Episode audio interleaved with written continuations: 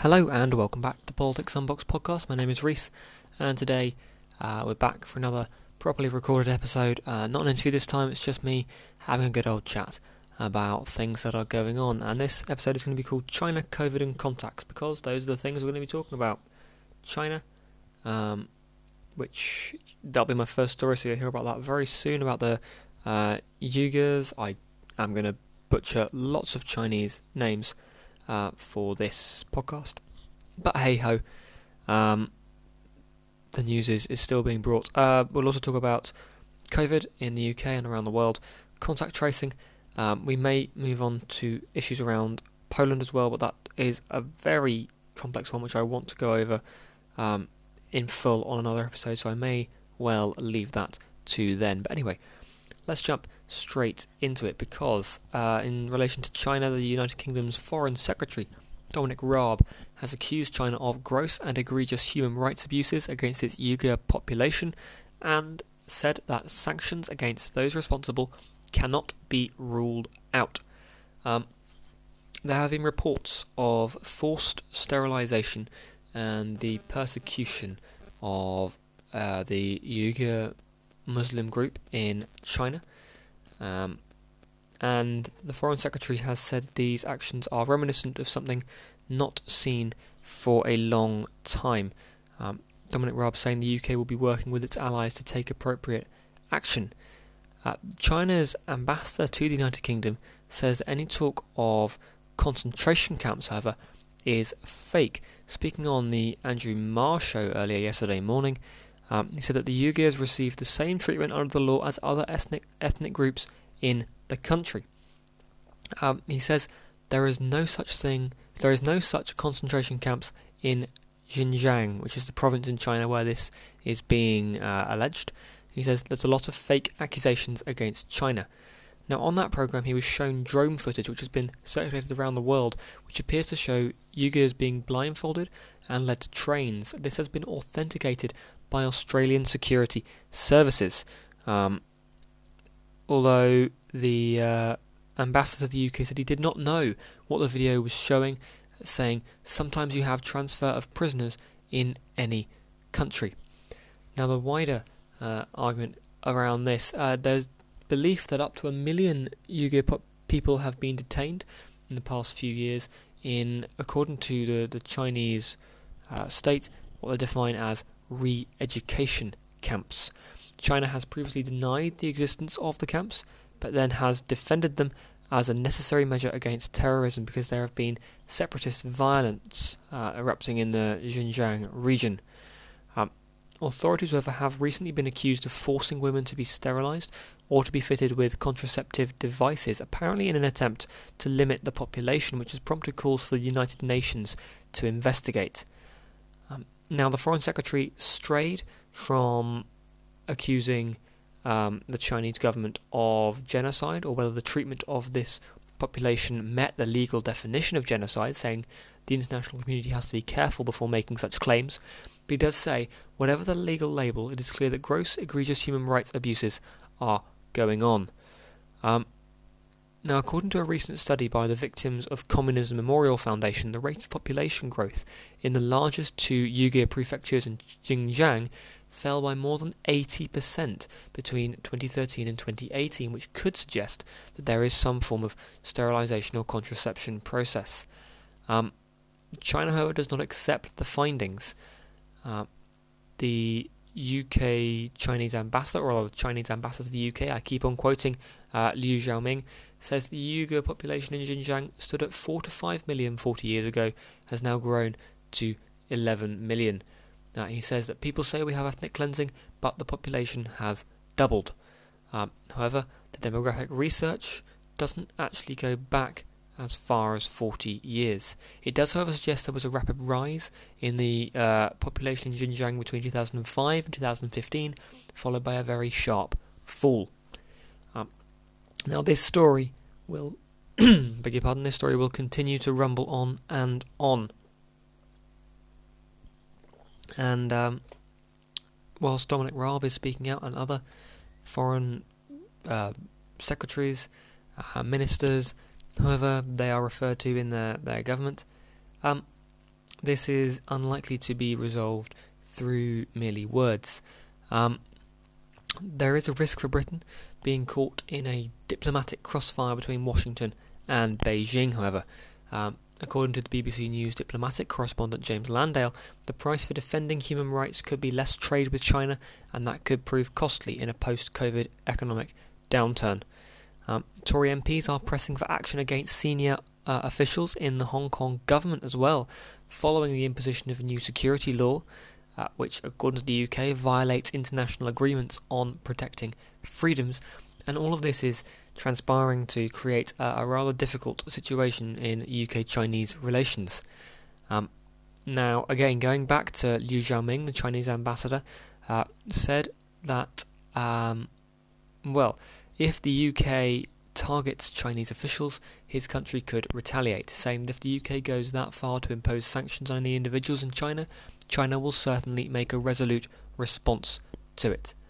Um, so, this is developing fast into a situation which is moving beyond uh, the, the usual diplomatic channels. Something that he did say um, which I found quite disturbing uh, when I was watching the the program on BBC iPlayer later this uh, yesterday afternoon. Um, he said he cannot rule out single cases of sterilisation. He does say we treat every group, ethnic group, as equal, but he cannot rule out cases of sterilisation, which um, is is worrisome. Uh, it is it is worrisome. Now to move on to uh, well, I'm going to move to, to contacts rather than COVID, although it does relate to COVID because in the United Kingdom, in North Lanarkshire, which is in Scotland, uh, in and around Motherwell, uh, health officials are currently investigating an outbreak of coronavirus at an NHS test and trace call centre. Um, I know that when I saw the the story, uh, I thought well, hmm, it was uh, not a particularly welcome reaction. I don't think uh, won't be a welcome news story. Health officials are investigating this outbreak of COVID nineteen at a test and trace call centre in North Lanarkshire. At least seven colleagues uh, at the uh, centre, according to one employee, have are believed to have been tested positive, and NHS Lanarkshire has said it is aware of a number of potentially linked cases. Uh, Sitel, or Sitel, S-I-T-E-L, I don't know how to pronounce that one, carries out the contact tracing for the NHS at this site and says it is urgently investigating the outbreak with Public Health Scotland. Um, now, this is not very good PR um, for an NHS test and trace call centre, although I guess it does give them more work to do. Um, this is part of, I guess, the 23 new cases of COVID 19 being detected across Scotland in the last 24 hours. Um, although only three of them were in the Lanarkshire Health Board area. Um, First Minister Nicola Sturgeon has said a, a, number, a low number of cases and fluctuation around those numbers was to be expected, and the proportion of positive tests in Scotland remains well below one percent. Uh, this is said to uh, to be well. Health officials at the time said they did not believe they were dealing with a linked cluster. Um, however, contact tracing is now well and truly underway following the detection of, and I quote from the Scottish Government here, a small number of potentially linked cases in North Lanarkshire. Uh, we will keep you up to date on what happens there. To turn to some COVID related uh, news or some other COVID related news, um, there was an illegal rave at RAF Charmy Down near Bath. Um, it went on on late on on Saturday, went through early into Sunday morning. Um, police say they just didn't have the manpower to stop this rave, which attracted around 3,000, probably more, partygoers all through the night. Um, it is three miles outside the city, and it went on on a former RAF um, airbase, and people living as far away as Bristol have complained they were being kept awake. Um, Avon and Somerset police were present. Uh, officers arrived at the scene within minutes of being alerted, according to their press release, uh, but there were already many people on site. Um, once officers were called to the former RAF station, according to Chief Superintendent Ian Wiley, uh, he already said it was already too late. Um, the force, that being Avon and Somerset Police, was apparently aware a major gathering was likely this weekend, but uh, it was unable to pinpoint where it may well take place. Um, now, this is worrying. We will have to look out for uh, an, an, uptick in the uh, in the numbers of COVID cases around the Avon and Somerset area. Um, thousands of cars down to the, the RAF base. Uh, people kept awake. The the rave only stopped at about 1 p.m. on um, on Sunday afternoon. Uh, the police are not a standing army. Uh, they've made that clear. Um, they say it is not possible to gather enough officers to disperse such a large crowd uh, of people at that time of night. Um, but it is disappointing that people are so egregiously flouting uh, the lockdown rules that are there to to protect all of us. Um, it it's just a bit disappointing that we've we've all seemed to have been pulling together on a national effort, and now things are starting to open up, so we can have we can have those nice things again, um, and people just take it too far. Um, we know people have been uh, testing positive for COVID in, in in Bath. There have been illegal raves, um, one in Carrington in the middle of June, uh, one in Eston, or a planned one in Eston um, at the beginning of this month. But uh, again, here we here we see more people, uh, as Professor Jonathan Van Tam would probably say, uh, tearing the pants out of out of the lockdown restrictions, uh, which, yeah, it, it, it is it is it is disheartening, um, but yes, I hope I hope we continue to see the the, the downward trend. Um, some news from around the world on coronavirus, and in the European Union, there has been a third day of negotiations over a, a recovery plan because um, this is a massive, uh, a massive deal. Um, EU leaders are trying to hammer out this post-coronavirus economic recovery plan, and this is the first time they've met face to face in months. This has been quite a testy and a testing summit, um, and some member states uh, are holding out. Um, now, what we are currently anticipating being approved, if it is approved ever, uh, is a 750 billion euro package uh, coming in the form of grants. Um, some member states say that is that is just too large. Some say it should come as loans. Others say this is what is needed. Um, the the impasse was unbroken after the second day of negotiations. It started on Saturday, went all the way through uh, to Sunday evening. It was expected to have been a two day summit. It is now into its unscheduled third day as this podcast comes out. Um, EU talks are going well. As EU talks do, they're always fraught and testy until they come out with a final deal. Um, perhaps this time it could be if they come out with a final deal. Member states are split uh, almost down the middle between those hit hardest by the outbreak, and those concerned about uh, the costs of the recovery plan. Netherlands, the Netherlands and Sweden uh, took one look at the, the size of that number and went, not out of our pockets. Um, they are part of that faction arguing it should be lower and should take the form of loans and not the grants. Italy and Spain, two of the hardest hit nations of coronavirus, uh, they are frankly desperate. They are absolutely desperate, especially as a lot of their economy uh, is focused on tourism, and tourism is just not happening in the same numbers. Um, unsurprisingly, uh, this year they have accused the EU of not doing enough to help countries hit by the pandemic.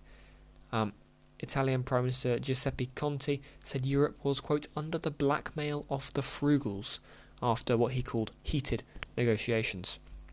Um, the Hungarian Prime Minister Viktor Orban has accused the Dutch Prime Minister of a personal vendetta and trying to link financial help to political issues. Um, Viktor Orban and his ally in Poland, whose, whose name I've actually forgotten, uh, have threatened to veto the entire package uh, if it adopts a policy of withholding funds from nations who do not meet certain democratic principles. Um, I will come on to why that is, but possibly not in this podcast because I have noticed I have run over already. Um, this is going to be an intense slugging match, uh, and we, we don't really know how it's going to work. Just before I end this podcast, it's time to go around, have a look at America because, uh, well, America and Latin America, it would appear. Uh, the United States is in um, a spot of bother over the coronavirus. Florida has emerged as the new epicenter of the US epidemic. The state has recorded more than 10,000 new infections uh, and more than 90 uh, and 90 more deaths on Saturday. Its total number of cases is now more than 337,000. Its death toll over 5,000. That's in one state. Um, we're seeing all across uh, the the old South, South Carolina, Georgia, Alabama, Florida, Louisiana, and Texas all have uh, daily cases at over 300 per million. Um, Florida, the height of those at 553. Uh, Louisiana, 429. Um, South Carolina 378, Alabama 367, Texas 354, Georgia 323. Uh, over in Arizona, it's 425 people out of every million are testing positive per. Um, well, what's that per? Average. That's the average daily cases in the last week. Uh, things are not going well. Um, Florida Governor Ron DeSantis still makes clear that he wants schools to open again in the autumn or the fall, as they say over there. Um, there are many people saying that no, that, that just that just cannot happen.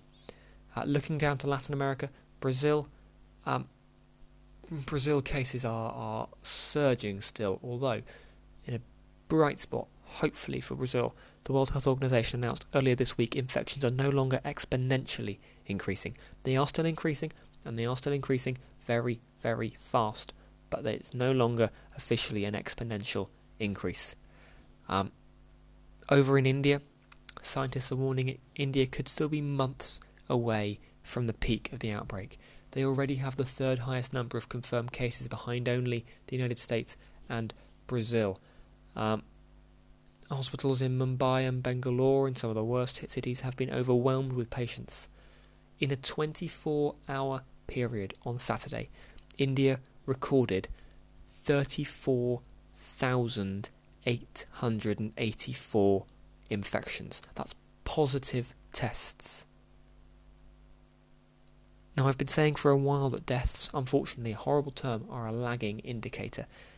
34,884, when the lag catches up, even with, um, what, a 5 to six percent.